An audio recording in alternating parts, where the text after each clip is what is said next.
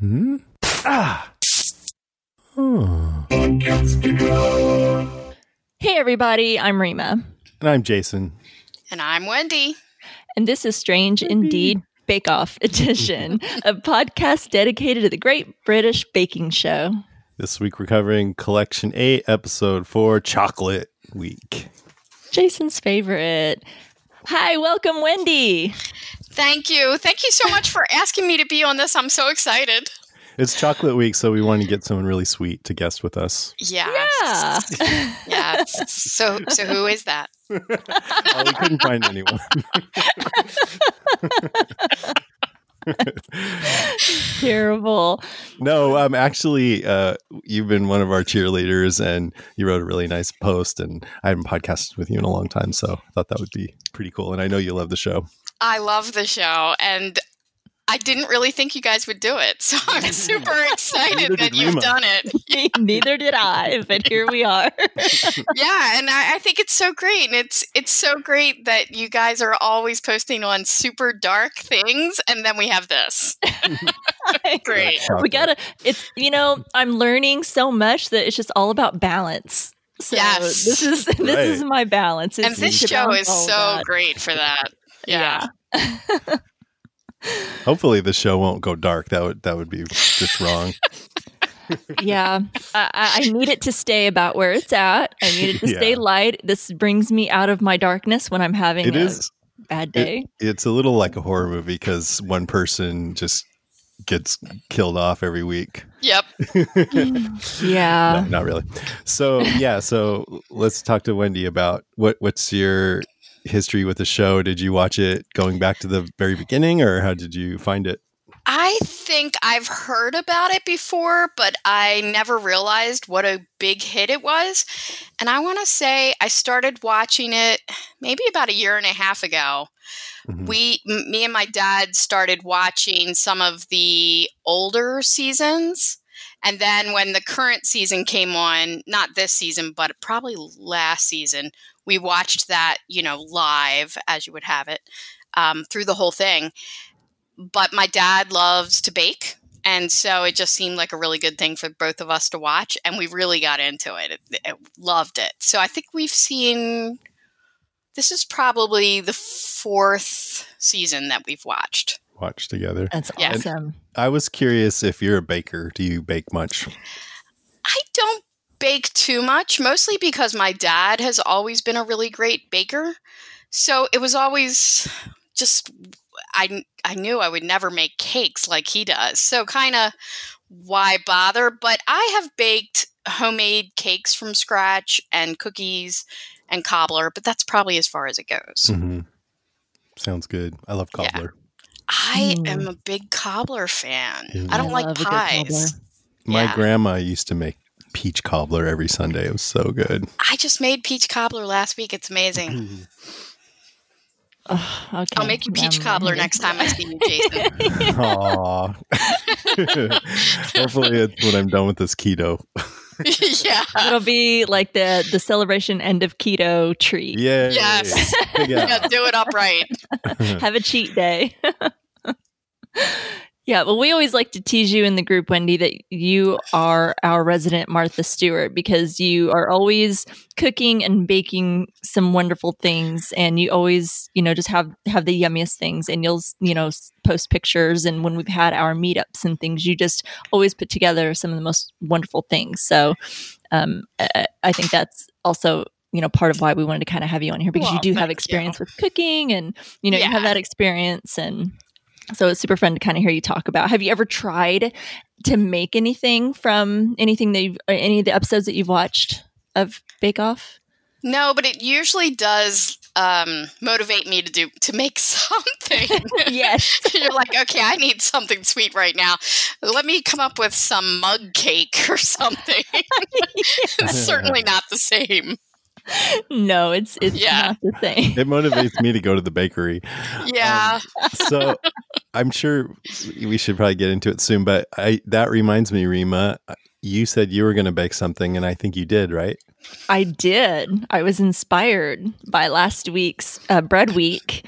And thankfully, I didn't have Paul Hollywood's judgy blue eyes staring at me from the other side of my counter. I felt slightly less pressure. However, I did feel pressure nonetheless. So inspired by some of their, or one of their bakes that they had was soda bread. That they had, I think it was for their signature bake, wasn't it? Yep. So I made soda bread, and I had bacon, and it called for cheddar and some green onions in there. But I threw in, because I like, well, as I mentioned before, I love flavor. I like things kicked up a little bit. I hate bland food. So along with the cheddar, I also added pepper jack cheese with it too. So I had bacon, pepper jack, cheddar, and then onion. And I think it turned out pretty good. I liked it. It looked pretty. I'll post pictures on our social media so everyone can see them. I you know, like posted, or I have progress pics. So, and along with that, I also made, because we were talking soda bread, I thought they had to do a sweet and a savory. So that was my savory. I also did a savory, but it wasn't so much in the bread shape. I did scones, soda bread scones. And they were, they were blueberry. Now, those tasted amazing, but they didn't quite look like the picture. I've mentioned before, I struggle a little bit with baking. It's the appearance, the texture, and the taste. The taste? For me, it's the taste that matters. Yeah. I forgive a lot as long as it tastes good. Well, they tasted amazing, good. I thought. I absolutely loved them. And I think the texture was on point, but nice. The look, they didn't quite look like them. Just close your eyes and eat it. I was going to say, they just didn't, they didn't rise like they should have. They were slightly flat. They almost looked more like thick cookies instead. So for the other one, did you, what was I going to say?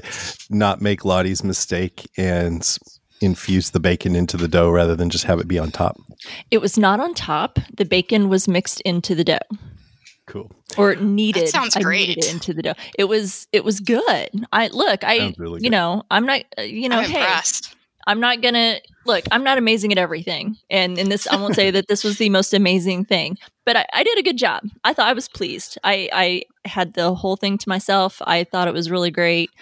I was kind of taking tips from the show, you know, when they talk about the texture, and I even did the little, you know, I tapped it on the bottom. Was it hollow? You know, sounding yes. You know, it looked like the picture online.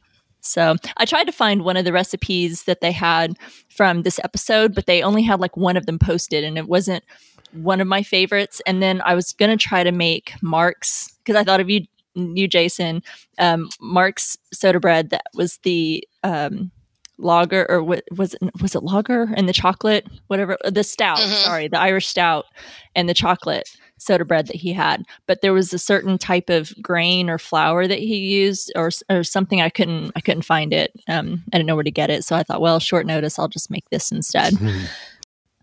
That's like I said, I'll post pictures online, just if everyone's curious to see how my bakes turned out. And my soda bread, I thought, turned out really great. My scones, a little flat, but they tasted amazing. So anyway, I that's like you said, Wendy. Watching the show, I can't. I'm like, I want to go make something now. So that's what I did. So yeah, I've been tempted to attempt bread. I know it's, you know, hard to do, but I've been tempted to try it.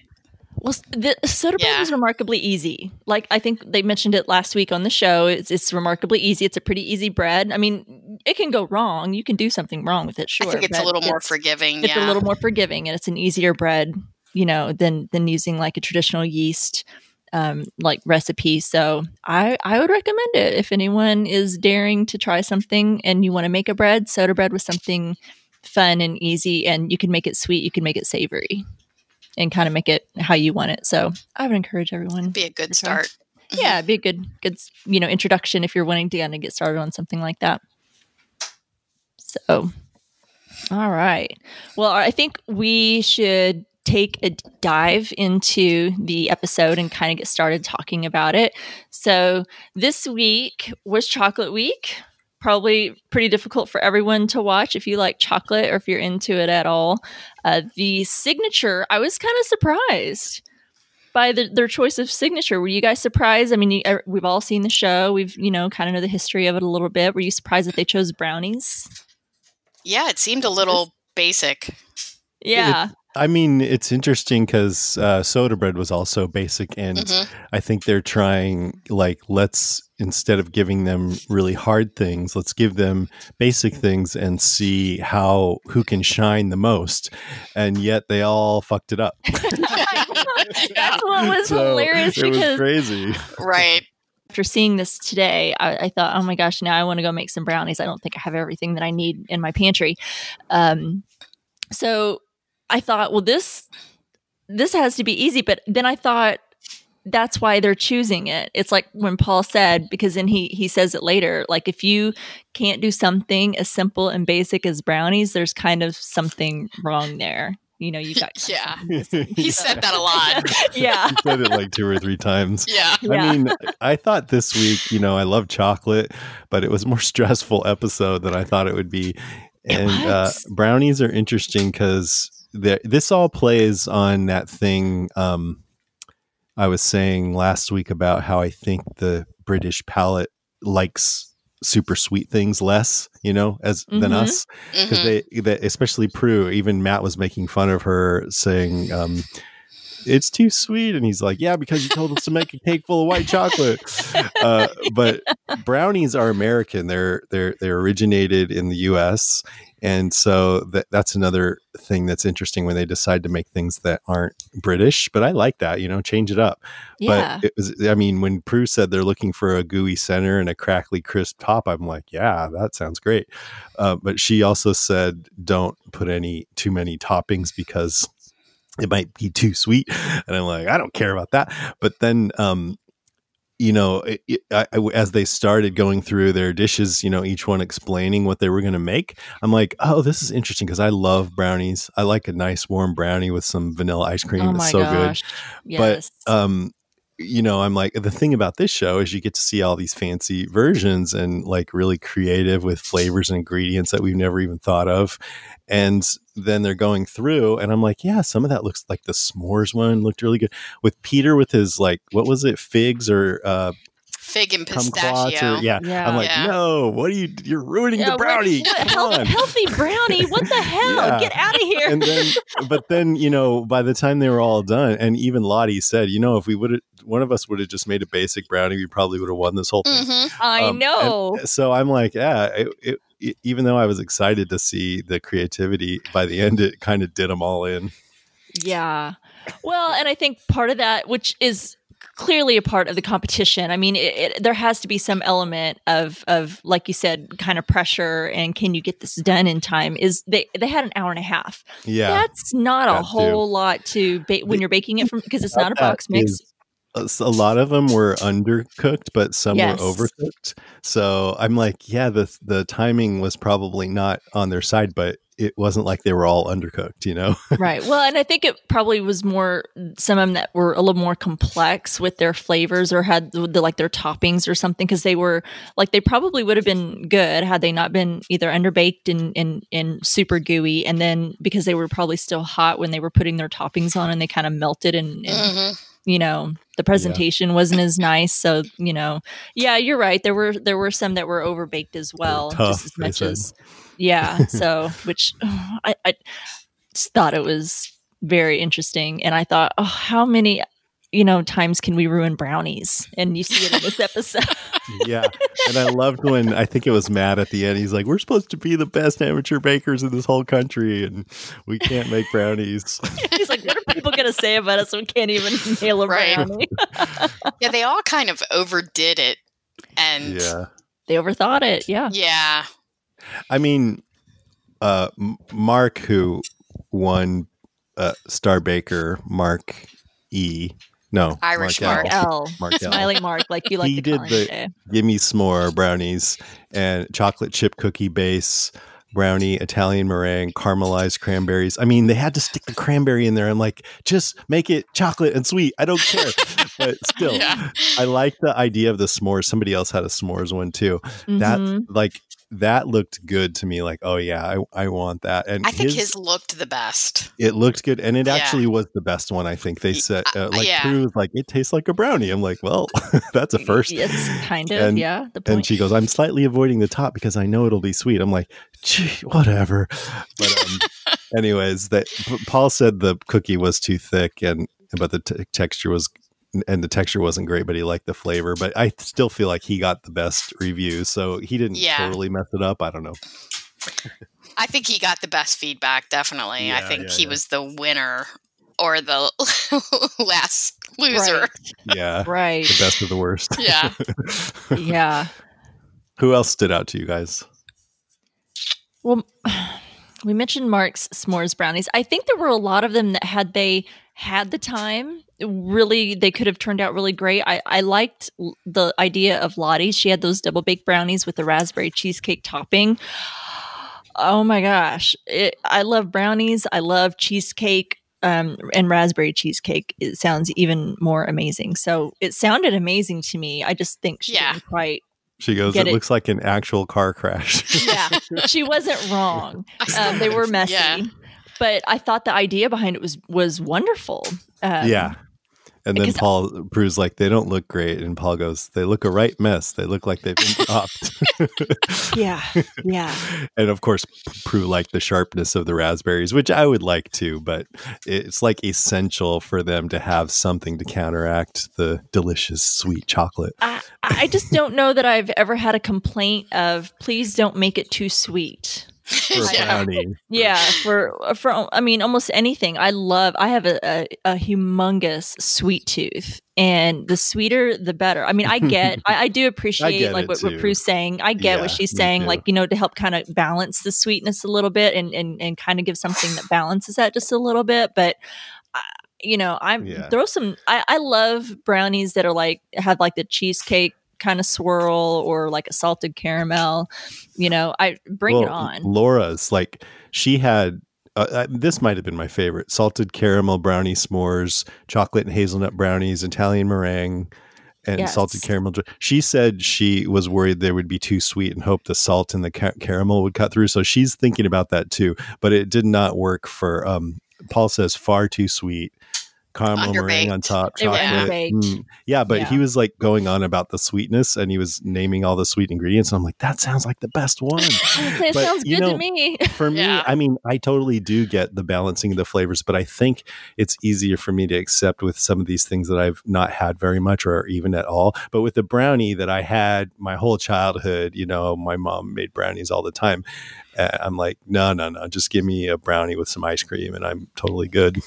And at least here in the States, that's the new trend. I mean, you see milkshakes topped with donuts, topped with cupcakes, with drizzle on top. And, so it's hard to believe that would be too much. Well, and you're – sorry, go ahead. I do get it. I could totally get into that mindset of wanting a more balanced thing and not to be overwhelmed by the sweetness with some of these things, and have a more of a subtle or complex flavor profile to it. But with a brownie, it's just a big thing of gooey chocolate. And I'm like, don't worry about the complexity. It's just the joy of decadence there for me. Well, and it's funny because, we're kind of talking about how, kind of in the UK, how they maybe don't have or like things as sweet as what we do. And how, like you just pointed out, Wendy, we have, milkshakes topped with all these sprinkles of extra sweetness, bring on the extra sweet. And it's funny because I heard recently, this was probably a couple of weeks ago, I saw it in the news and you guys might've seen it too, how they declared, I think in the UK or Ireland, maybe it was Ireland, that Subway bread it isn't categorized in their country as bread because it's too sweet. They consider it hilarious. Cake. They say Subway bread is cake because it has 10 grams of sugar in it, and their typical bread has no more than 4. I mean, there's some kind of a way that it was classified that way even here because it has so much sugar in it. I think it was here too. Yeah. So it just kind of shows you those differences, you know, between, you know, what we consider, you know, just how sugar infused. Yeah, our society is. Yeah. I mean, sugar, I thought I heard that about Subway bread here, that it wasn't, they weren't allowed to classify it as bread because it was too sweet. They might have here. I remember hearing in Ireland, somebody was talking in an Irish accent, I'm pretty sure. And they were just kind of laughing at the absurdity, like, you guys consider this bread? Like, what did you guys think of Dave's, the honeycomb chunks? And it sounded great. Yeah. And it didn't look bad. And I think the only thing they said was that it was cakey. Yeah, they said it was more like a sponge. Yeah. And I was like, is that the worst thing that you can say about it? I mean, you can make a brownie that's more cake-like. It just, I think, maybe is a preference on how you prefer your brownie. Said, I like a fudgy brownie. Lacks the two things that she had mentioned, the gooey middle and the crackly top, but it was still good. Yeah. Yeah, but it wasn't what they were looking for, I guess. I thought Linda's, like, it looked messy, but the flavor sounded awesome, and they said it tasted good. They liked the flavors, but again, that was a cake. They thought Linda's kicking ass. Yeah, yeah. I think I picked her as the loser. Man, I'm so wrong. My predictions are I should not be predicting. Well, I think this season's a little different. It's hard. Yeah, there's not been the same Star Baker twice so far. It's only 4 episodes, but still. And I don't think there's in the 4 episodes they've had, I don't think there's anybody that you can really say is like bottom or top. Right. Like they're pretty mixed. Yeah. There's like some that are more towards the top and some more towards, but then they've surprised, like Sura, she's gone. That surprised me. That was a shock. Chocolate's not her thing, obviously. She's like, I hate chocolate. I'm never eating chocolate again. Oh, I felt so terrible for her. I know. And you could see she had a lot of talent. You could see that. It's that's what the thing about this show is. Yeah, you can be really good and then just have a really bad week and be gone. Yep. Well, and that's what I almost really questioned them this time, because I thought, wow, when you look at the previous weeks, now granted, like you said, Jay, we're only a couple of episodes in, but I felt like Sura has been stronger throughout the other competitions in the other weeks. And she had a terrible week this week. This was just not, and none everybody of her were good. None of them were good. She struggled with everything. And I mean, it really sucks when you see someone who's so strong and can be fairly consistent and then have a bad week. And everybody kind of does. I think you're going to see that. And you typically do when you watch the other seasons. You'll see somebody that, you know, they're really strong and they're confident, but then they have this one week with a particular, whether it's pastry, whether it's bread, and there's like, I don't do well with bread, or I don't do well with this. And then they don't do well and then they get kicked off. But with Sura, she's been pretty strong. And she's really she had specialized one bad week in like Middle Eastern stuff. Middle Eastern inspired. And I think this was kind of far away from that. I don't know if there's any like chocolate cakey. I could be wrong. Correct me if I'm wrong, listeners, but maybe it was just really out of her wheelhouse. It seemed like it. She seemed really defeated this episode. Like I think she was tired or depressed. Just not in a good headspace. And by the second day, I think it was just done. Yeah, she seemed, you're right, her attitude, just seemed very defeated. Well, when she lost, she was like, could barely even speak, poor thing. But back to Linda, the Christmas brownies, she had Turkish delight, white chocolate, date-filled. That Turkish delight totally reminds me of The Lion, the Witch, and the Wardrobe, because that's what the white witch gave to Edmund to keep him coming back and getting him on her side. I don't know if you guys remember that, but I always wondered as a kid, what is Turkish delight? I want some. and it sounded like a meat to me. No, it's like, do you guys know what it is? Have you ever tried it? I have not. Had it. It's kind of like a gummy candy. It's a gel candy, but a little softer. It's like in cubes. Sometimes it's got powdered sugar. It's usually a fruity flavor. And they're really good. I think I had some when I was over in England, and I was like, oh, good. I get to finally try that out. So it's really good. So it's a British candy?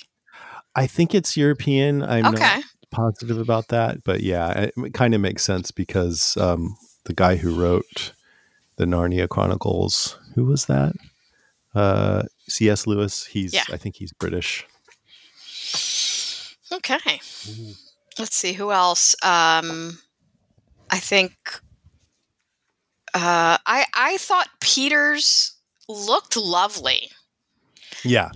It looked pretty. Yes. Yeah, it really did. But and I thought it was very risky. Yeah. I mean, I'd be curious to try it, but I was kind of, my first reaction was offended. Like, what are you doing? But they just said he had too much cinnamon in there. That was their big problem with it. Yeah.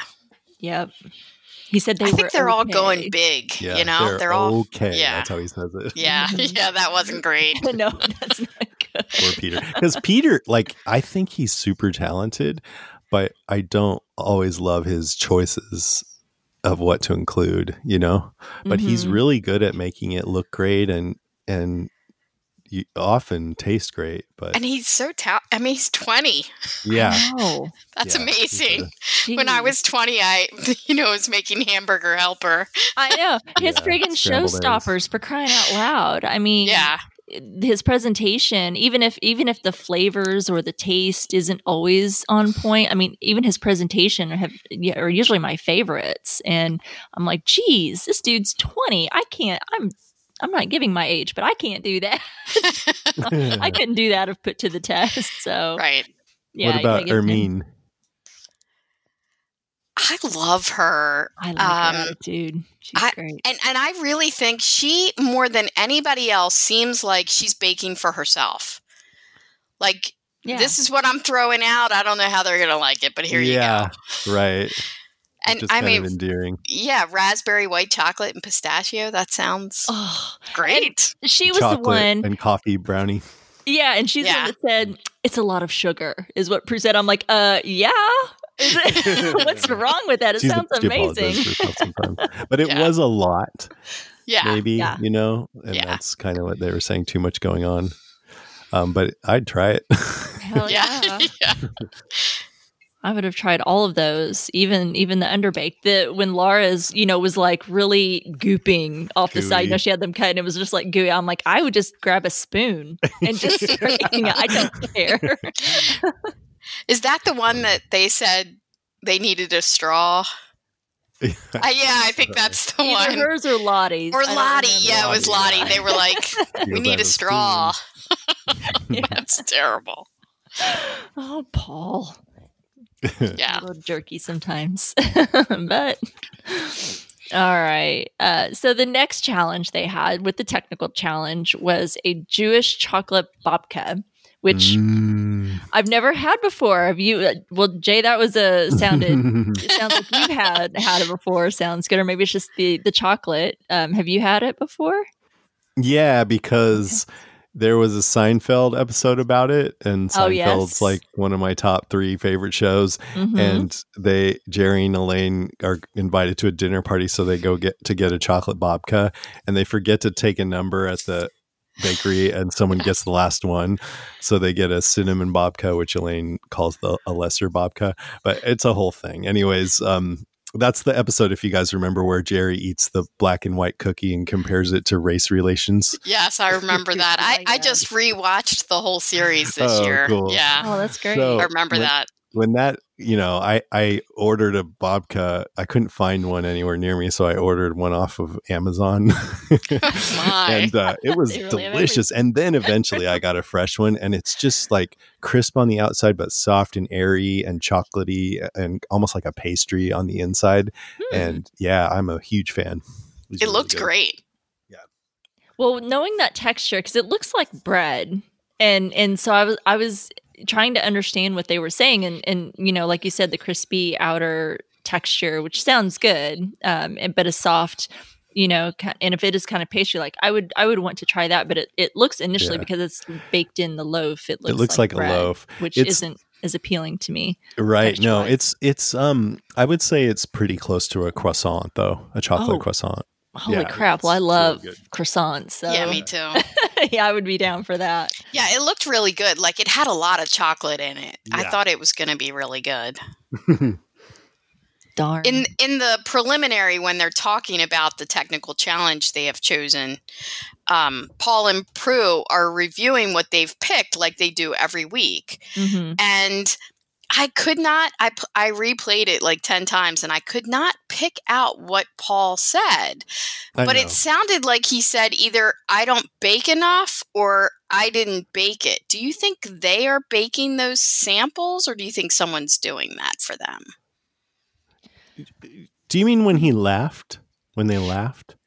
So when they present the technical challenge, it's just Paul and Prue sitting there. They said something and he laughed at it and I didn't know what he said. But I turned on the subtitles and it was something about I've had one in some area of England and I thought, oh, well, this is just a joke. Yeah, I didn't get that. It sounded like an inside joke. But I don't know if that's what you're talking about here. Yeah, I was just curious, like who made those? I've always been, I don't know. I've been curious. It's got to be some, because they're always like model examples. They're beautiful. Exactly. Right? Yeah. Like when they're talking about it must be like this and you see this detail. Yes. It must be like this. They're always, so I'm like, okay, so if it's Prue's challenge, I bet they don't either, but I've always wondered like if it's Prue's challenge or if it's Paul's challenge, you know, that they're the ones setting whatever it is that week for the technical. I have been curious about that. Like, well, you're presenting this perfect. We should find out. They probably pick it up at a bakery. Someone go down to the local bakery. I'm sure they have access to some top-level professional bakers. Yeah, I'm sure. The best in England, probably. I could not understood what he said. The British accent lost me.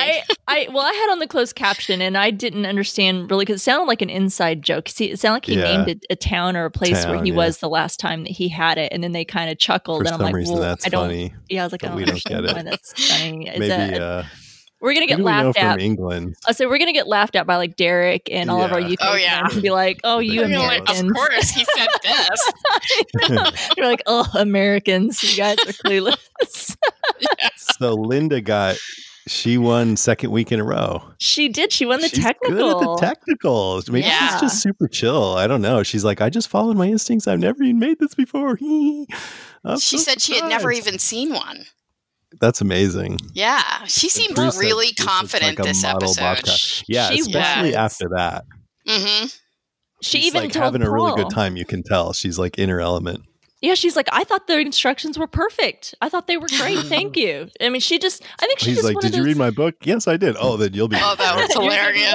Well. I love him. I don't care. I just love him.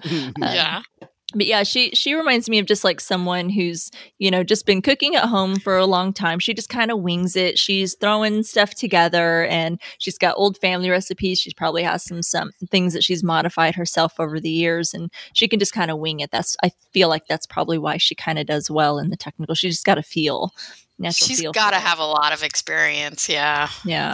Yeah. She's been going back a long time since she was a girl, I think. Mm-hmm. But I, you know, she's so smiley and so is Mark L. And I think I misjudged them. I underestimated them a little bit, maybe because of that, which I'm like, well, that was wrong because they're both kicking ass. I think she was really frazzled the first episode or two. I think she's just getting comfortable, you know? Stride. Yeah. But I'm like totally rooting for her now. Yeah, especially when you find out. I mean, it was so sad that she had a daughter that died at 18 and was special needs. Yeah, and she's she is some kind of retirement community manager. Mm. So I thought that was really neat. Yeah, that is. Yeah, it takes a special person. Yeah, for things like that. And she just beams like joy all the time. So that's she seems like she's having a good time too. Yeah. Whereas Sura seemed out of her element the whole time. Yeah. She was not happy. Like it was stressed. Yeah. I mean, the whole 4 episodes, she seemed like she was. She seems a little super competitive, you know, and really wanting to win. Whereas I think there's some other people that are there. I'm sure everybody wants to win, but they're having a good time. They're kind of figuring, you know, whatever happens, and they seem to be a little bit more comfortable.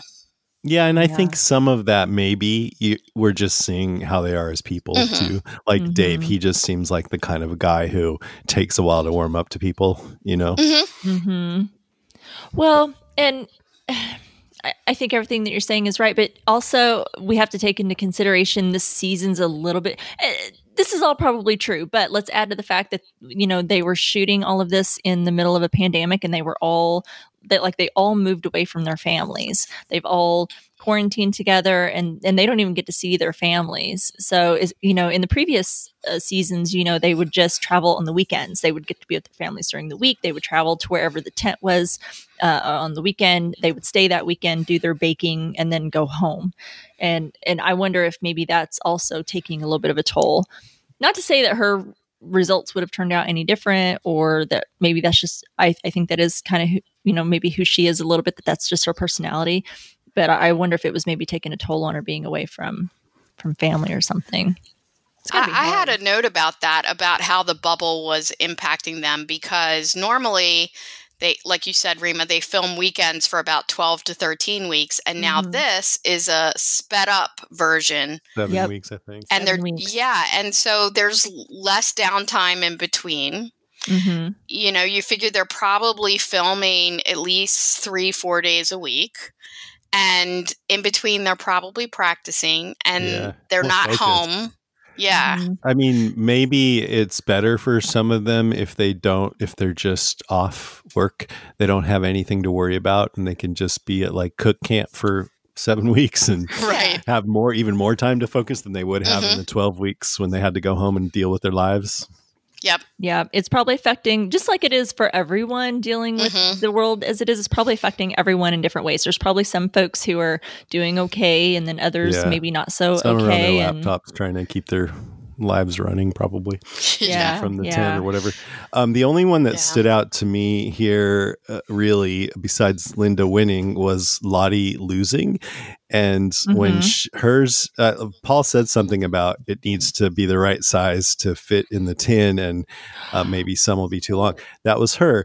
And it's, when they said it sank in the middle, I think it was more that the ends were scrunched into the pan and raised up. It didn't really sink necessarily. That's what I thought too. Yeah. But either way, maybe she should have like cut off the ends or just tried to smoosh it in there or something. I wanted to reach out and do it. I was like, what are you doing? Like, squish it in. Squish it or cut it. Like before you even put it, like when you realize it is longer. Like it's not a Viking boat like last week.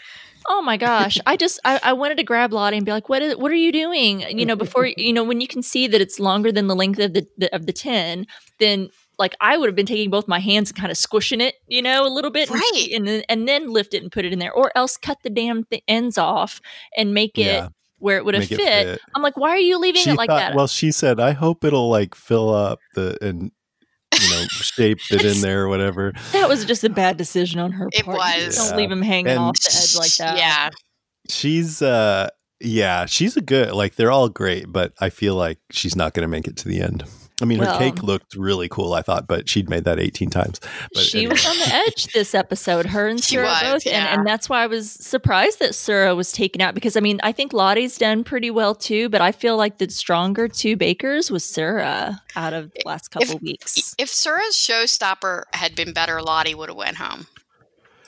I think so. Man, that raw dough, you just cannot come back from that. And well, let's talk about the showstopper. Wait. So Sura was third to last in technical and Lottie was last. But Sura's brownies were tough with bad flavor. Like she did worse than Lottie in the brownie. And her cake was inedible and lopsided. So she did not great in the technical, not quite as bad as Lottie, but not great. But she did worse than Lottie in the other two. So I think that's why she went home. Overall, she didn't do as well as Lottie this week. I think overall, maybe she's the better baker, but they're just judging by what happened this week. Well, I thought they said when they were talking there at the end, they were kind of looking at, you know, who's a strong baker overall too, like how did they do in other weeks. I thought that they didn't just sometimes I guess maybe you have to look at just that one week, but I guess if it gets down because they kept saying wire, she had a bad week. You know, I thought they kind of were taking into account a little bit who's a stronger baker, like who overall when you look at the other weeks. Well, I thought they did there at the end when they were talking about, you know, who would be star baker, who's kind of at the end, but maybe I misinterpreted that when they were talking, but you know, for me anyway, it was still a bit of a shock, even though she had a really terrible week. I mean, both when they said both those two were on the wire, I really like both those two. So I was like, oh, I know. One of those two's leaving. It was a bummer because I do like them both too. Yeah. I didn't want to see either one. Well, I hate seeing anyone go. I really do like everyone on this show. Yeah. All the contestants are really great. Yeah, those and it gets worse really as the weeks go by and you get more attached to people. It is. It gets way worse every time. I have cried before, down at the last, because you, like you said, you get really attached and you see how and they hard cry they on work. The show, and, so yeah, they start crying. I'm a sympathy crier. I'm going to cry along with you. Nobody cries alone when you're around me. So yeah. And you can see how much it means to some of them. Yeah. Like it's everything to some of them. Well, it's whether you're, if you're a baker, a chef of any kind, if you sing, if you write, if you're a painter, any type of, I think that when you cook or you bake, it's part of being an artist, and that what you create and what you put out there is like a piece of yourself. And, when you put that out there and it doesn't live up to what you expect it to be, maybe you didn't do your best or you get judged at it and you're you get kicked off a show. I mean, you've worked really hard. It's hard to go through that. To me, it's a piece of yourself. Let's not forget, this is the #1 show in Britain. It is. So I didn't know that. Which is just shocking to me. But the prestige, the national treasure. Yeah. So being on this thing is really a big deal. Emotions run high. You're right. Yeah, it's you kind of forget how big of a deal it is over there in their country and what it means for them to be on that show.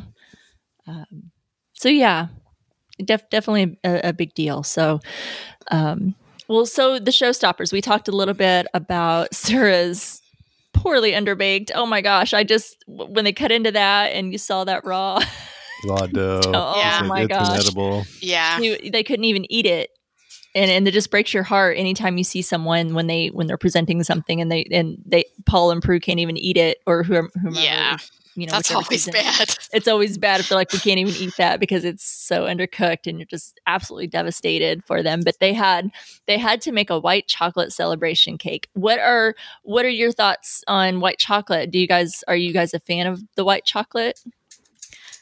I like white chocolate, usually when it's mixed with other things. Like, I'm not going to eat a bar of white chocolate, but I've had it. Like, my husband loves white chocolate macadamia nut cookies.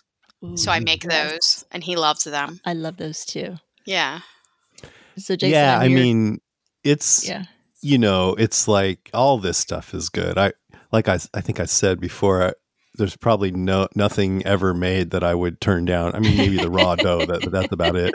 But white chocolate's probably my least favorite chocolate. And so in chocolate week, when they get to the end and it's white chocolate, I'm like, wah, wah, okay.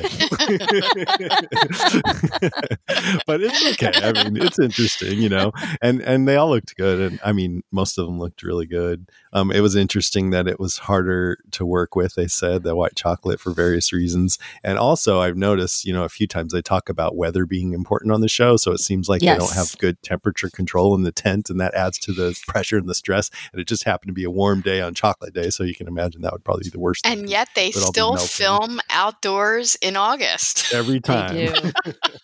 They do. And it was kind of like overcast and drizzly. They had umbrellas the day before. So it probably would have been better if those 2 days had been reversed, because I think the white chocolate cake day is probably the day you'd more want it to be cool than the babka and brownie day. Right. Well, and just because it's a showstopper, so it's always a little bit more intricate work. It's very special, and it's very detailed. Things have to be structurally sound too. Exactly. Yeah. So I think Laura said that she didn't like white chocolate that much because it was one note and too sweet. And I think, yeah, that's exactly how I feel.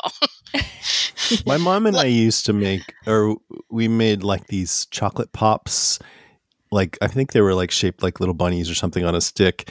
And we made dark milk and white chocolate. And I liked having all three for some variation, but probably in order, my favorite is probably milk chocolate, then dark, then white. Mm-hmm. Mm-hmm. Yeah, I don't mind. I've usually had it in things, you know, like a mixture. And when Peter was saying for his cake, he's like, I like it when you, or I know people like when you find a chunk of chocolate. I'm like, yeah, that sounds good. Like I could see biting into a cake and there's a chunk of white chocolate in your cake, it being really good. Mm-hmm. Absolutely. Yeah. I like your husband, Wendy, loved the white chocolate macadamia nut cookies. I could eat those all day. That's probably the one thing with white chocolate that I like. Otherwise, anytime I've used white chocolate, it's because I'm making something chocolate, and then I'll take like white chocolate and I'll give it like those cute little swirls or decorative or something like that. So it's like in addition to, it's not necessarily the whole. Ooh, look at you. That's fancy. I can get fancy. I can do cute little white chocolate swirls. I like putting a little pizzazz on myself and being fancy at my hoedown redneck holiday dinners and stuff. I gotta jazz it up a little bit. But I like, but I can't say that I just love, like I don't know that I would love an entire white chocolate cake. I wouldn't turn it down. I would definitely try everything, but it wouldn't be like my number one. I'm definitely a fan more of the milk chocolate and also some dark chocolate too. I agree. My favorite was probably Laura's, the chocolate heaven cake. Yeah. Where she when there's cake that has that really smooth and almost hard looking cover on it, I forget what you call that, but you know, she wrapped it around the sides, and then she put those like wavy decorations on top, which I think Paul and Prue said were too much, but I thought they looked pretty cool. Pretty. Yeah, yeah, and it was Italian meringue buttercream and sharp black currant jam, like. When they put citrusy things, like lemony things in there, I'm like, no, for me, that makes it not as good. But when they have like jam, berry jams, I'm into that. Oh, so yeah. That one looked really cool. And it was even a little bit rustic, but I liked it a lot. I didn't understand why they criticized her decorations, which I thought were very simple and beautiful, when Lottie had this whole thing going, which I thought was beautiful. But Lottie, certainly her cake was more, you know, was more busy. Complicated. Yeah. I guess they felt like it all worked together better, and maybe with Laura's. Yes. I really liked her. I didn't get it either. Hermine's cake, was it hers? That it looked like two different cakes slapped together. I agreed with that. The only thing I had with that is that my daughter got married last year, so we did a lot of looking at wedding cakes, and that's a big trend right now. Different. Well, you might have a wedding cake with four different tiers, and all of them look very different. And that's like a new trend now. I don't know that I like the trend. It's a trend. Yeah. Well, that was when Prue had her Pruegasm. That was pretty funny. Yeah. And then Hermine kind of made fun of it later. She's so funny. I love her. She's great. And her cake looked amazing. It did, but it had lemon syrup, lemon curd. I love lemon. You don't like lemon? I got it. Nah, I mean. Oh, my God. I love lemon. That's probably one of the favorite things I would love in a cake. Oh, that's like my least favorite, but I'll still eat it. Yeah. I love anything lemon, and I love, there was someone that also had like some lemon and like raspberry, or maybe that was me. I've made a lemon cake with like a raspberry kind of like jam, you know, layers in, I don't know, I'm not very technical, so I'm not sure what it's called, but just all those fun layers in it, because I love that. I think that's great. So I would have totally went for anyone's that had something like that. Like I think my daughter's wedding cake was lemon and raspberry. It was amazing. I would be all over that. Dave's strawberry splash white chocolate Fraser cake with almond liqueur and creme mousseline. The way the strawberries were pressed up, you know, so that you could see that was around beautiful. The sides. Mm-hmm. That looked awesome, and I would love it. Like I just I'm not into lemon like you guys, but strawberry in chocolate, that's so good. I think that may have been the best looking cake. Yeah, maybe. Like that looked straight out of a bakery window. It did. It was beautiful. I mean, Mark's which they were super impressed with. You know, it had those geometric shapes, Mark L. Mm-hmm. Mm-hmm. And it was his, right? And you could see the frosting on the sides, but he did it so that it wasn't completely covering it. So some of the cake came through, and Paul said the naked elements of it look nice. I agreed with that. It looked looked really cool. So I would say between Dave's and Mark's, I would have a hard time choosing which one of those looked better. I agree. And Laura's, which I thought they're all better than anything I could do. So I say they're amazing. Even the ones that kind of fail a bit. I'm like, my cakes would probably collapse on themselves. You know, and they were talking about how you want to try and make sure you've got like a light sponge, because you know if not, they're gonna topple or they're gonna collapse on each other. And that's so true. I've done tiered cakes, and it's such a delicate balance. So it's better than anything I could do. So I applaud them as amateur bakers. Mm. You know, just the fact that they can get as far as what they do. Have you baked more than two tiers? Like put a more than two tiered cake together? I've never done more than two tiers. Small in stature. It's not like a fancy wedding cake or something that I have, because I love to try things and push myself a little bit. Like, can I do this? Can I pull this off? So I have once. And then I'll tell you one of my greatest accomplishments though. My daughter, one year for her, before I finally started letting someone else make her cakes and just buy them, because she wanted something fancier and fancier every year. But every year I made her like 2 or 3 cakes for her birthday. And one year she had requested a crepe cake. Have you ever had a crepe cake? No, but I've had crepes. Well, it's essentially crepes with chocolate layers in between each. So I literally had to make 40 or 50 crepes, and I made them by scratch. I made them myself. I made crepes and then layered them with chocolate, and there was something else in there. It's been a while since I made them, but they all had all these layers, and then it was covered in a chocolate ganache. Wow. And it was probably one of the most amazing things I've ever made in my life. I got a ton of compliments on it, and it was completely underappreciated by my kid, but it was amazing. Everyone else loved it. So, you know, I have made some, you know, outstanding things like that, but it was a little bit different. It wasn't like a full-on cake. It was crepes, and it was just layered with all this stuff and then covered in chocolate ganache. Nice. Yeah. Sounds good. It was. Peter's graduation cake, I thought, was great, with all the math symbols on it, yes, and equations and stuff, and it had mango curd, and it was coconut and whipped cream. Like, that just seemed super appetizing to me, especially when you could see the texture of it. I really like coconut stuff when it's done really well, and with white chocolate and mango, that just sounded amazing to me. So I wanted a bite of that for sure.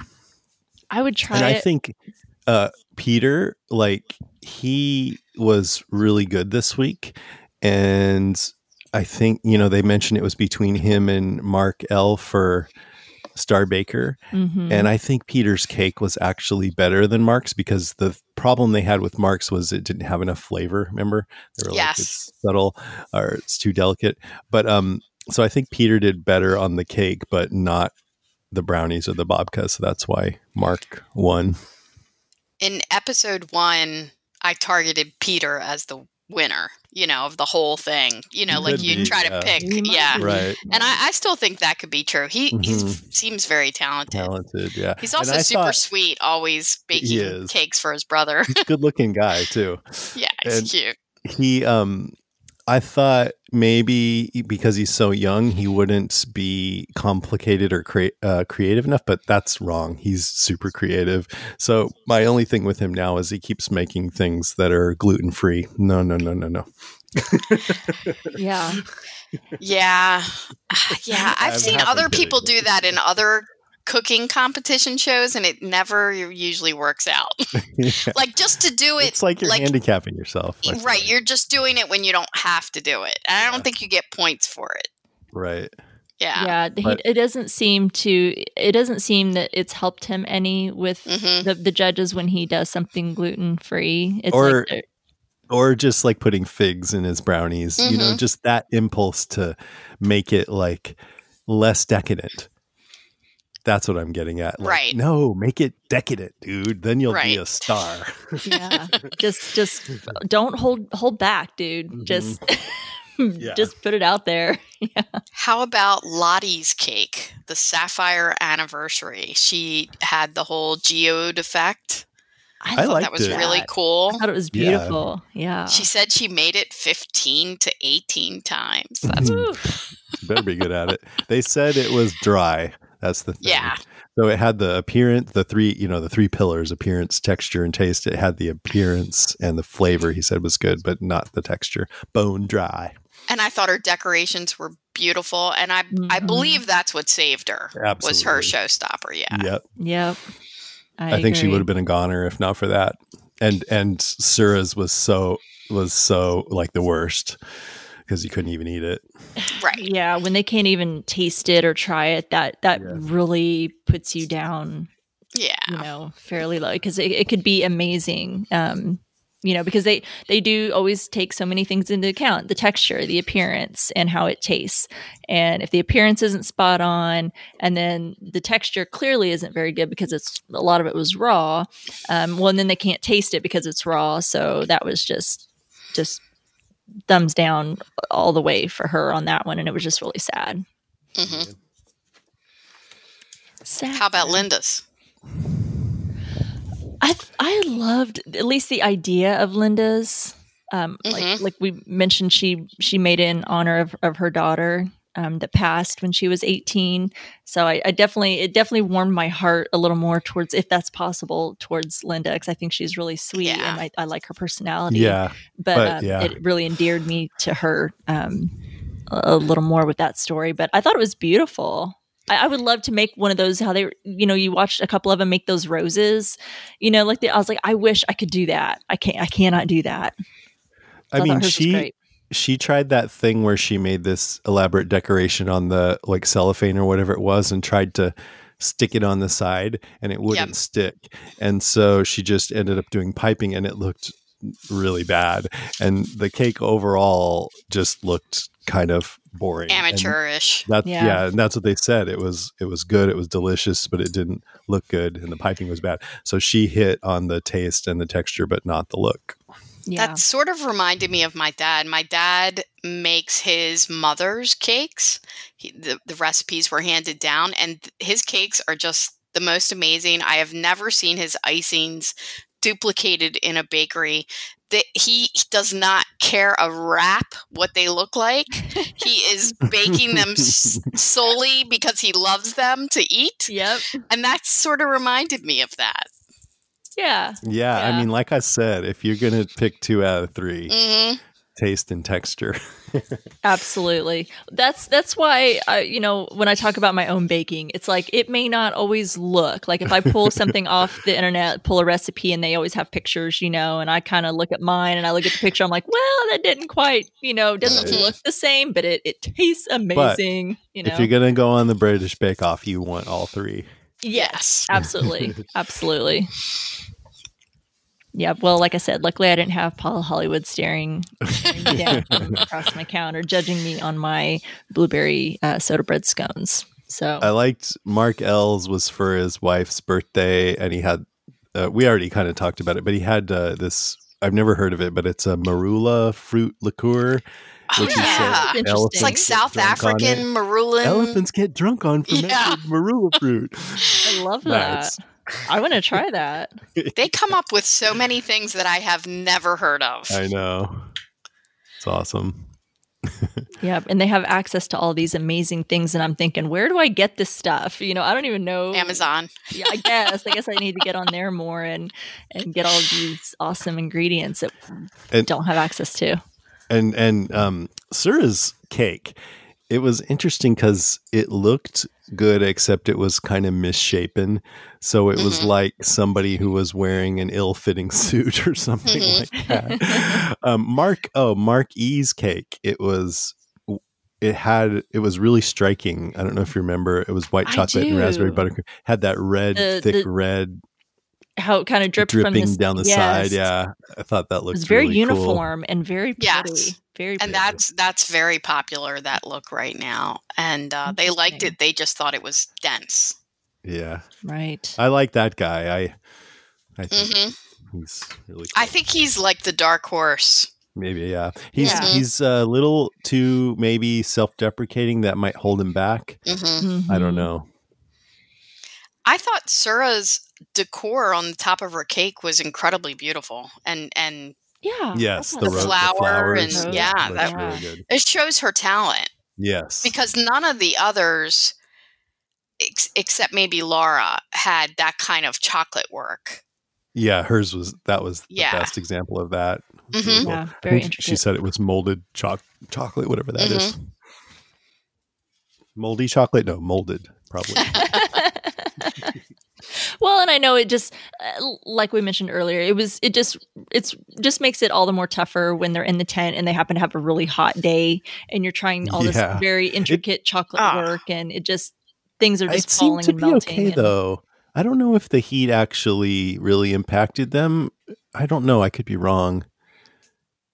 You know, they mentioned that, but then nobody said, oh, it was too hot and my thing melted or anything like that. Well, was it Sura or who was it making? They had like this really super flat chocolate that she kind of laid out and then was made it like super thin, and she was having to scraping it so she could wrap it around her cake. Was it Sura? And she and it wasn't working out. It was like falling. It was like melting in her hands. She couldn't even wrap it around her cake like she wanted to. And she said, I think she just ended up stopping and just taking her spoon or something and kind of icing it instead of doing this around it because it was so hot.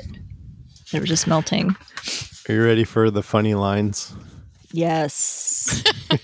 Okay, jump in, but I'll do the first one if you guys have any. But I laughed out loud when Noel says to Peter, oh, you must have made brownies, right? Everyone's made brownies. He goes, I've made brownies. Have you made brownies? And he goes, I've made brownies. And he's shaking his head, no, Noel. And then he goes, no, I've never baked. And Peter's like, you like ever? And he goes, never. Baking's for losers. But I just think that he really has never baked. That seemed honest. I believe that. I believe it was so funny. And when you said that, he didn't want to admit it for a second. I've never baked. And then I just laughed out loud. And then I'm like, it's so funny that this dude who's hosting the Great British Bake Off has never baked anything in his life. Right. Yep. I love it. Even I baked something. Right. That was awesome. Anything else stand out to you guys? The Prugasm. Yeah. Well, that's pretty funny. That was really good. And I liked maybe if we just stroke it, it'll rise. Yeah. Oh yeah. Who said that? Yeah. Matt said it to Linda. And she goes, my dude. Yeah. And Linda was hilarious. Yeah. She just went right along with it. I like Matt is growing on me. I wasn't sure how I felt about it at first. His Prue impersonations. That was everything. Yes. He's good at impersonations. Yeah. And he had her really spot on. He was so funny. Yeah. Talking about how something was too sweet. Yeah. Yeah. Yeah. It's too sweet. I loved when Lottie told Noel that freezer juice dripped under him. He goes, oh, what's your topic again, Lottie? It's wet freezer juice. But I dipped it in bin juice, which is garbage, just because I wasn't sure. She's like, yeah, just for good measure. She falls right in line, too. Doesn't skip a beat with that stuff. Yep. She seems like she's having fun. Her and Mark L together seem like they're getting really close and having a lot of fun. Yeah, I admire her because she just seems so chill, you know? And I wish I could be that chill. She's adorable. She's my dad's favorite. Yeah. Yeah. And then Noel said to Mark L. when he was spreading out some chocolate, you're laying that out so freely. You're so free. How free are you? How free are any of us? Have you ever got naked in public? You want to do it right now? You could streak in the tent. And Mark's like getting redder and redder because he totally turns laughing. Red. Yep. I'd like to go to the pub with Mark and Lottie. Yes. Yeah. They're getting to be friends and they support each other. And she said the sadness of losing Sura is at least partly made up by Mark getting Star Baker. Yeah. And at the end, Mark's like, when he won, I'm quite emotional. And she goes, are you? You're hiding it really well. He goes, am I? She's like, no. Because he's red as a beet. Yep. He's adorable. He is adorable. So that's fun to see them. They always, accent, that always happens. So. I know. He's all eight. Too. Wait, is it eight? Yes. But they always end up pairing up, or they group up into friend groups and make friends, and that's pretty fun.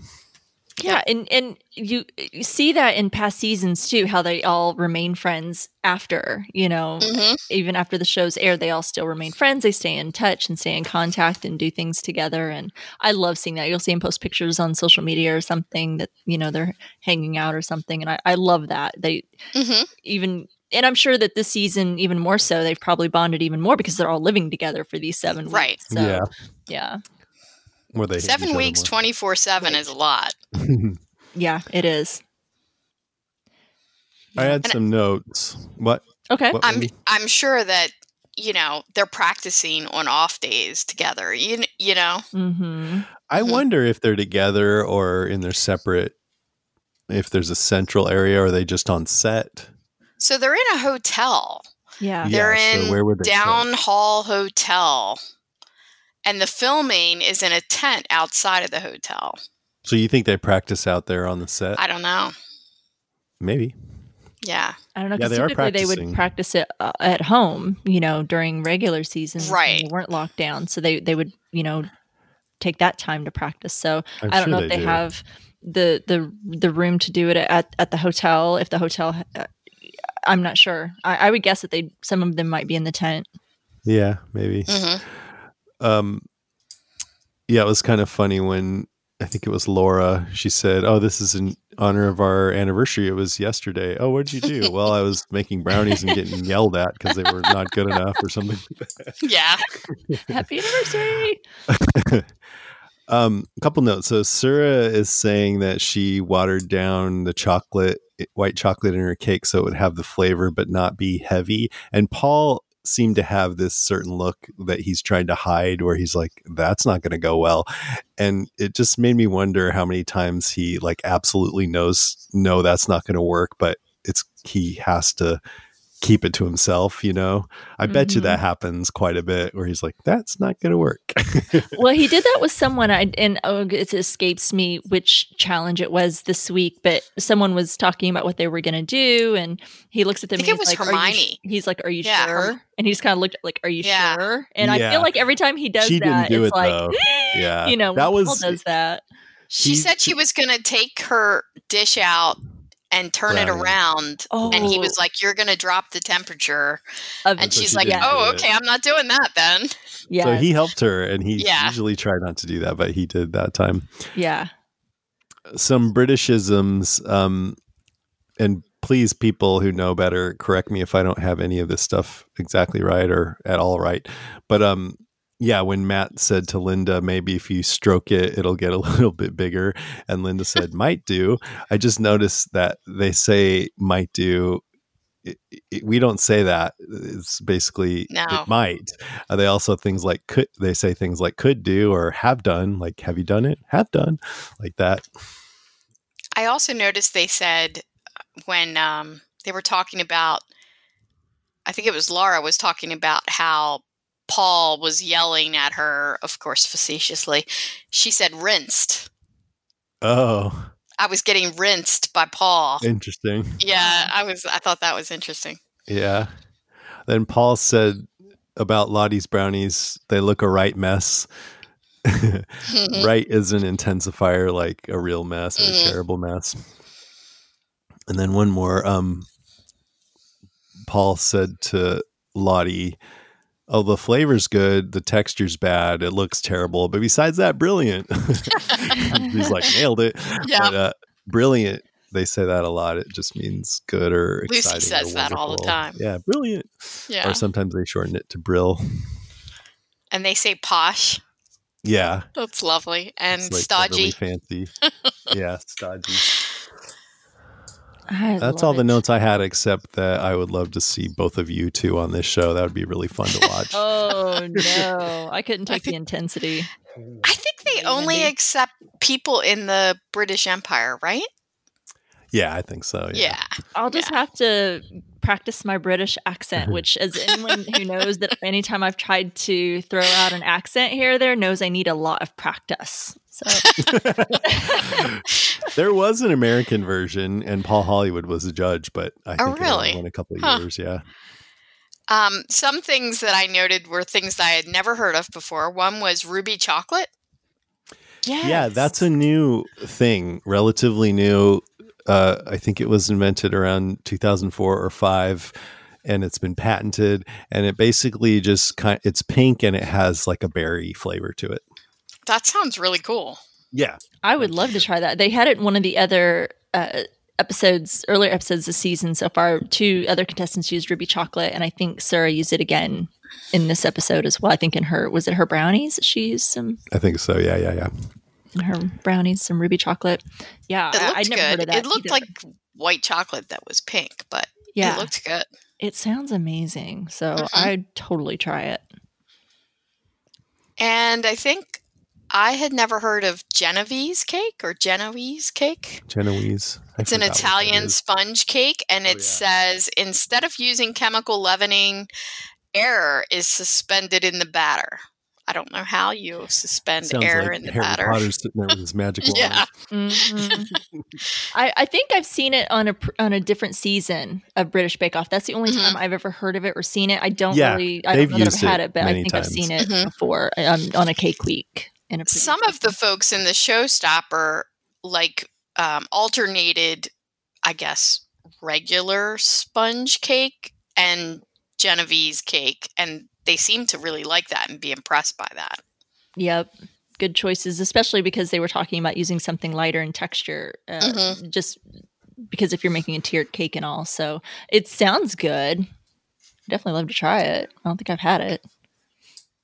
I don't think I have. But I'm not picky about my cake, with the exception of sponge cake. I'm not a huge fan of sponge cake, but other than that, I'll eat it if you put it in front of me, but I love all cake. All things cake. Yeah. Yep. All right. Any predictions for who's going to leave? Oh man. I think they're so evenly matched. The people that were up high have went down and vice versa.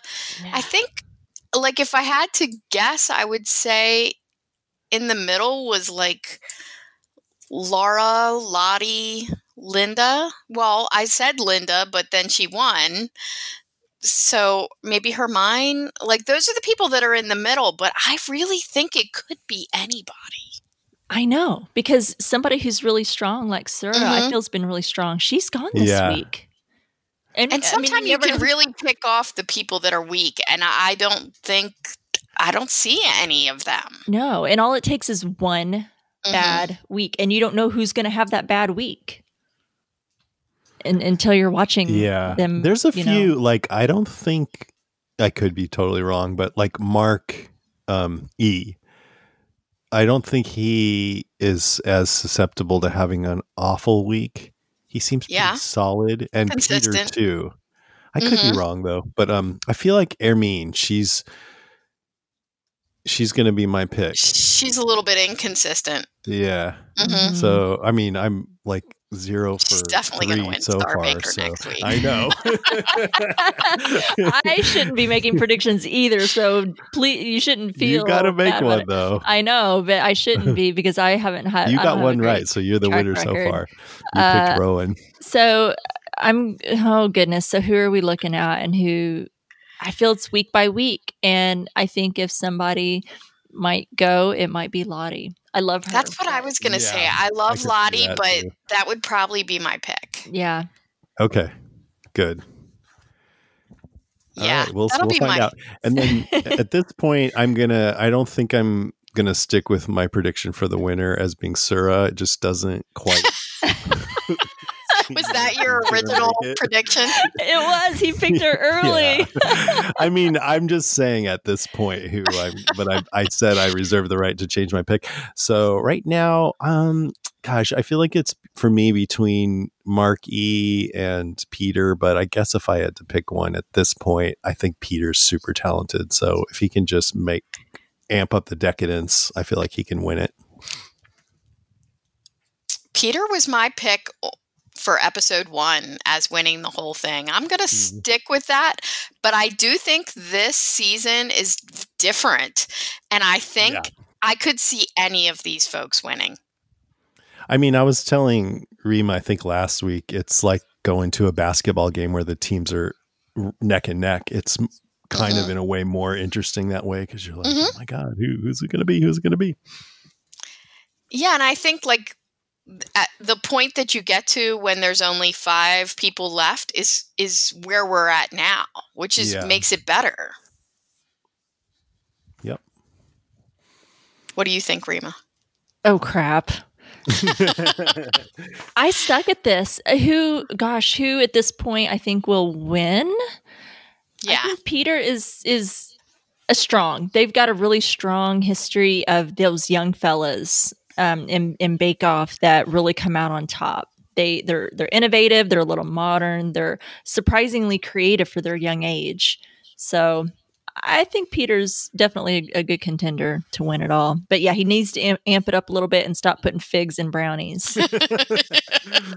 That's the thing. I don't know. Stop making healthy brownies, damn it. Don't ruin this for me. Agreed. Anyway.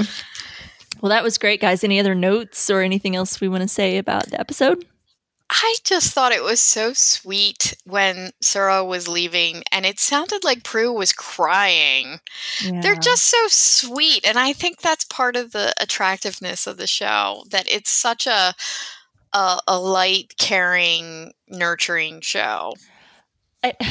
I think that's one of the biggest appeals for me when I started watching the show, because I feel like there's just not enough kindness in the world. There's not enough people being kind and genuinely caring for each other. And you can tell in this show, everyone really does care for each other. And it really, like, they really hate choosing someone to leave, and they feel bad for them. They're like, you know, I'm so sorry. And it was just this, and Paul walked up to her and said, you are very talented. Like, she needed to hear that. He's like, you are very talented.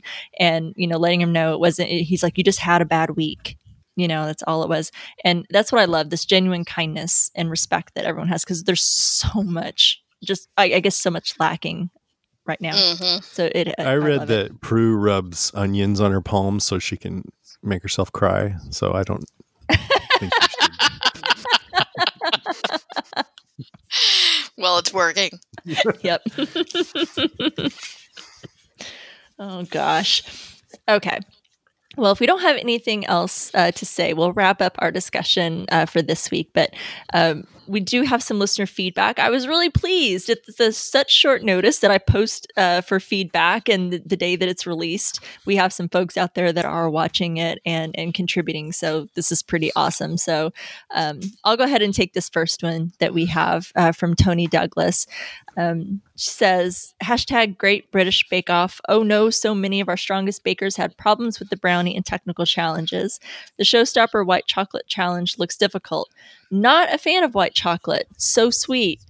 Poor Sura, such a great baker. One bad day and the axe will fall. Linda's doing better.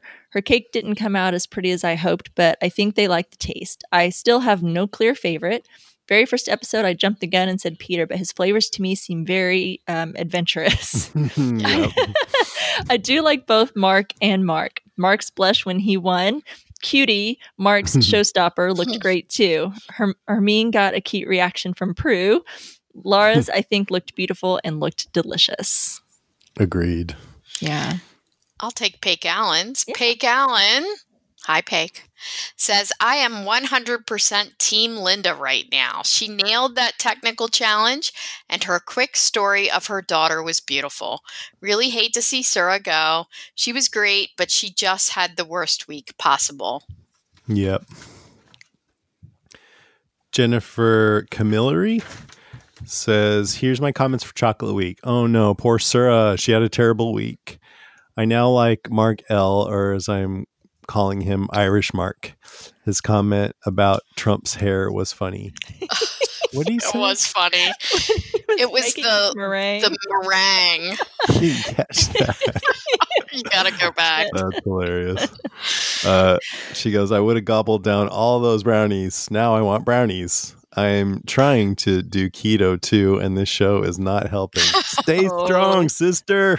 Yeah. You and Jason, you guys are on the struggle here. I think Mark L likes America because he's always making like American references. It's kind of funny. Oh, yeah. Interesting. Yeah. You'll have to go back and catch that clip. Yeah. Irish accent. Yeah. Yes. Irish Mark. That's what I think of him as. I do too. I love his accent so much. It's amazing. I can't get enough.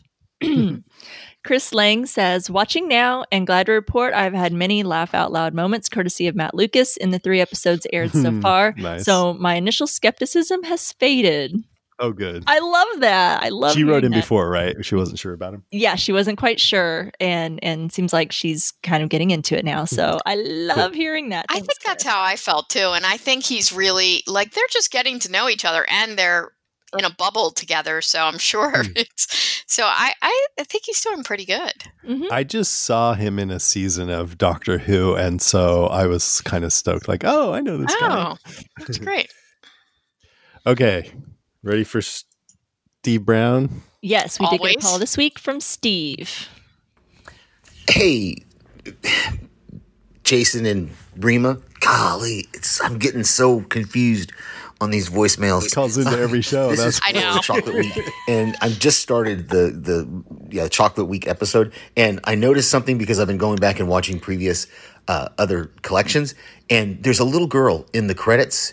Like every year she's been in the credits. I wonder how old that little girl is now and where she's at. Just a random thought. Okay, so just finished the episode. And sad to see Sura go. I'm glad Lottie gets another week, but she really needs to step it up, I guess. I really laughed at Noel and Matt this week. They gave me a lot of chuckles.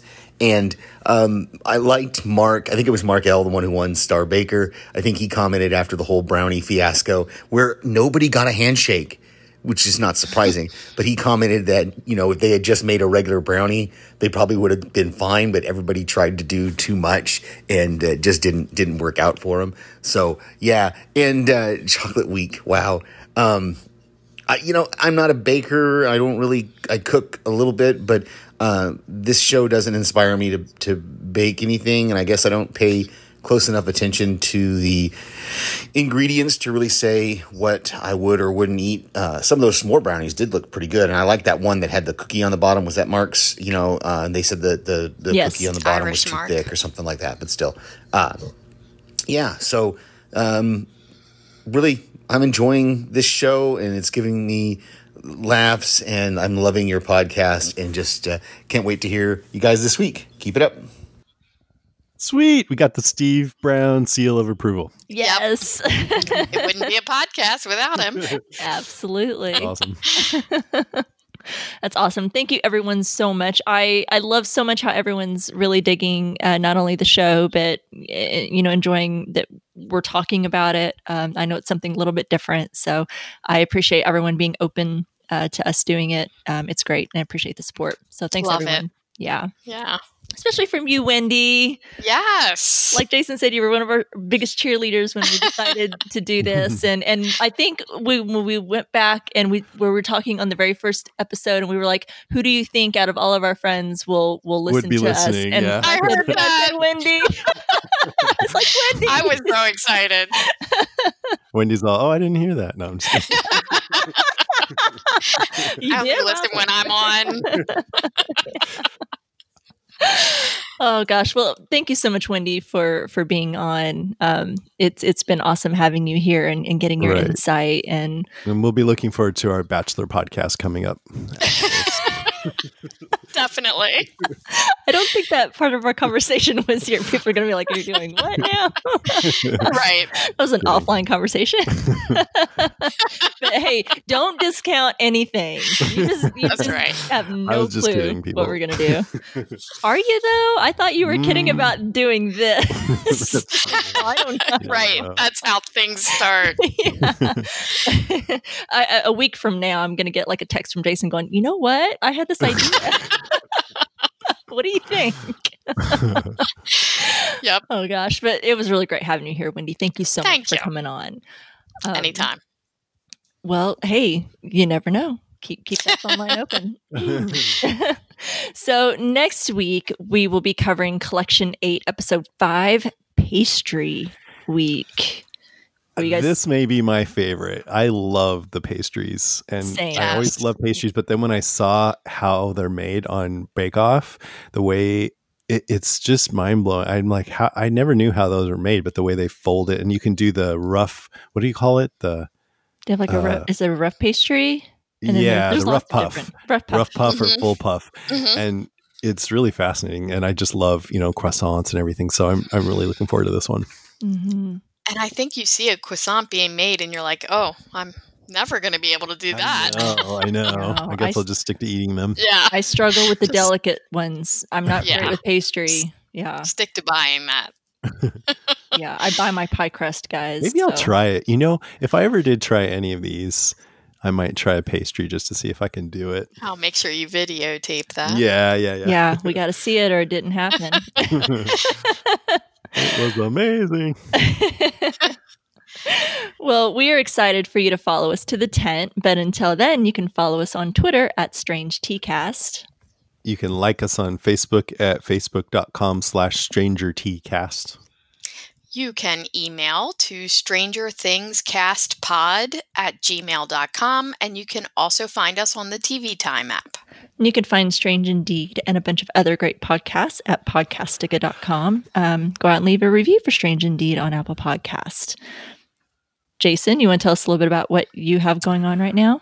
Well, we're having sort of an existential crisis over on Walking Dead Cast because we had planned to podcast mostly on the new Walking Dead spinoff, Walking Dead World Beyond, but people are complaining that it's like some dumb YA show, young adult. And Fear, which Lucy and I had mercilessly mocked for the last season, had a good first episode. Yep. And so now the listeners are like, you need to switch over and cover that. And we're like, no. So I'm trying to figure out what we're going to do. We might have to change up the plan a little bit here, but we'll figure something out. I'm going to watch this week's episodes. I was going to say, I'd give it another week. Yeah. Before you make up your mind. We've had people writing in because I asked for their opinion, and everyone is saying switch over to Fear. So maybe I'll have somebody else come on. Yeah.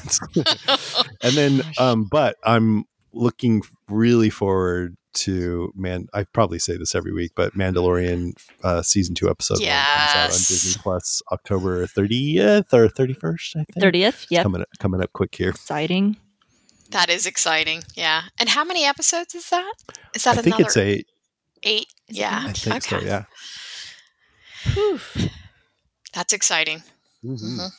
Yeah, very exciting. Season 1 was so amazing. So definitely looking forward to season 2. Mm-hmm. They pack so much into these short episodes. It's amazing. Yeah. Yep. The best thing, Star Wars thing since Return of the Jedi. It's so well done. So well done. John Favreau, damn, he's knocking it out of the park. I don't know if I'm going to agree with that, though. I'm so not touching anything Star Wars. Right. No. I don't expect everyone to agree with me. You could be wrong. No, I'm just kidding. I'm not saying anything. But it is, for a TV show. Yeah. It's amazing. The production value is amazing. It is. He said something about they've been asking him, when are you going to do a movie? It's so popular. And he said something like, I'm not in a hurry to do a movie, but he's open to it. So I think there's a pretty good chance there'll be a Mandalorian movie at some point. And in that case, it'll probably be, more action and special effects mm-hmm. and just throw all the money at it and everything. Mm-hmm. And I bet it'll be great. Yeah. Can't wait to see more of that. All right. That's our show. Thank you so much for listening, everybody. Super fun. Yep. Until next time, I'm Rima. And I'm Jason. And I'm Wendy. On your marks. Get set. Bye.